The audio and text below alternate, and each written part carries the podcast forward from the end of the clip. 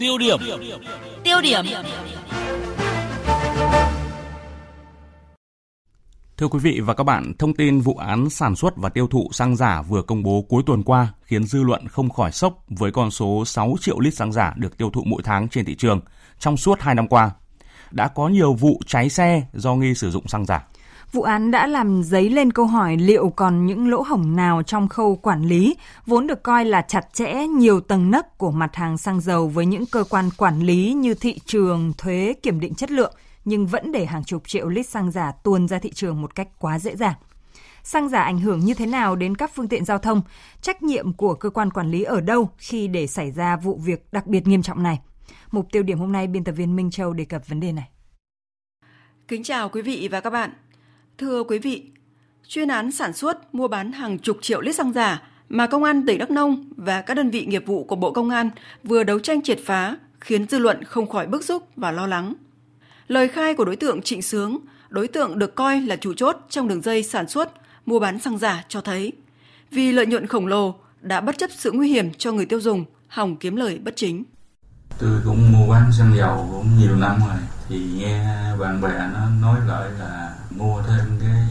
xăng với phụ gia sẽ bán, nó có lợi nhuận hơn. Nên gần đây tôi có thử mua cái xăng 95 tôi mua thêm cái xăng ron 87 à, xăng 95 thì thường tôi sử dụng khoảng 40 phần trăm. Và cái xăng ron 87 khoảng 40 phần trăm. Còn lại thì 7 phần trăm là Emteria khi pha trộn đều thì tôi có đi test thử và bán ra thị trường như vậy, mỗi tháng, đường dây này tung ra thị trường hàng chục triệu lít xăng giả. Một số lượng xăng rất lớn, nhưng vì sao một thời gian dài mới bị phát hiện? Phóng viên Hoàng Quy, thường trú tại Tây Nguyên, sẽ cung cấp thêm những thông tin trong vụ triệt phá đường dây sản xuất và mua bán xăng giả cực lớn này.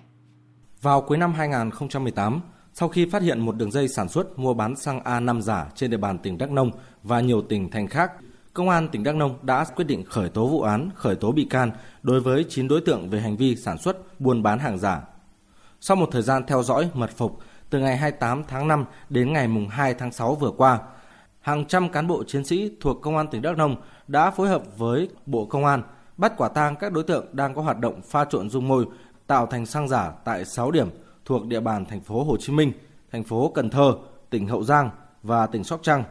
Đại tá Lê Vinh Quy, Phó Giám đốc Công an tỉnh Đắk Nông cho biết, dung môi mà các đối tượng sử dụng để chế tạo xăng giả là thành phần trong quá trình trưng cất dầu mỏ. Đây là loại hợp chất thường được sử dụng trong công nghiệp pha trộn sơn, tẩy rửa, sản xuất gỗ thuộc da. Các đối tượng sử dụng dung môi pha với xăng, chất tạo màu và một số hương liệu để phù phép thành xăng giả. Kết quả kiểm nghiệm khẳng định xăng giả không đảm bảo chất lượng, ảnh hưởng xấu đến hiệu suất động cơ, thậm chí có thể làm hỏng động cơ, Suốt thời gian qua, các đối tượng này cũng đã thay đổi cái phương thức, thủ đoạn để mà thực hiện cái hành vi pha chế để nhằm gây khó khăn cho quá trình phát hiện bắt giữ của cơ quan chức năng. Thưa quý vị và các bạn,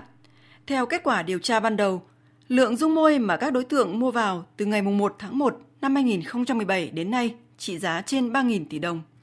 Vụ án xăng giả trải dài ở nhiều tỉnh, thành phố như Đắk Nông, thành phố Hồ Chí Minh, Cần Thơ, Hậu Giang và Sóc Trăng không chỉ ảnh hưởng tới hàng chục triệu người tiêu dùng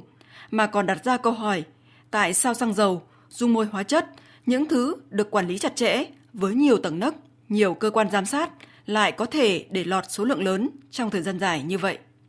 Cơ quan điều tra Công an tỉnh Đắk Nông xác định đã có 8 cửa hàng kinh doanh xăng dầu ở Đắk Nông tiêu thụ loại xăng giả trong đường dây vừa bị bóc gỡ. Theo giới kinh doanh xăng dầu tại Đắk Nông, đường dây sản xuất, mua bán xăng giả này đã tồn tại khá lâu nhiều chủ cây xăng đã được mời chào sản phẩm xăng giả với mức giá rất thấp. Liên lạc với một chủ đại lý kinh doanh xăng dầu tên là Bé ở địa bàn huyện Đắk Rấp, tỉnh Đắk Nông, anh Bé cho biết. Dân người ta vào đổ, người ta bảo bữa này là vào đổ cái xăng nhà nước chứ cái xăng tư nhân chấm đổ nữa. Tại cái xăng tư nhân đổ vào nó xăng giả chảy nó cháy xe này, xong là uh, đi giờ chừng tắt máy, xong bị hư xe hay bị xe hay bị sửa. Trao đổi với báo chí bên hành lang Quốc hội về vụ triệt phá đường dây làm xăng giả liên tỉnh,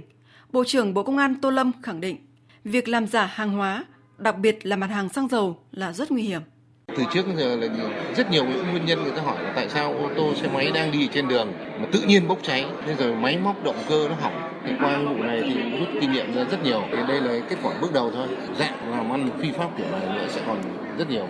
Thưa quý vị, thiệt hại gây ra cho xã hội mà những kẻ vì lợi ích bất chấp mọi thủ đoạn để sản xuất, buôn bán xăng giả là không hề đơn giản, như việc hỏng động cơ, cháy xe, mà có khi là đánh đổi bằng cả tính mạng con người.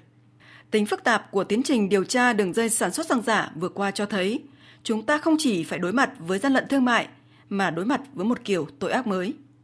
Luật sư Nguyễn Văn Sơn, đoàn luật sư Hà Nội nêu quan điểm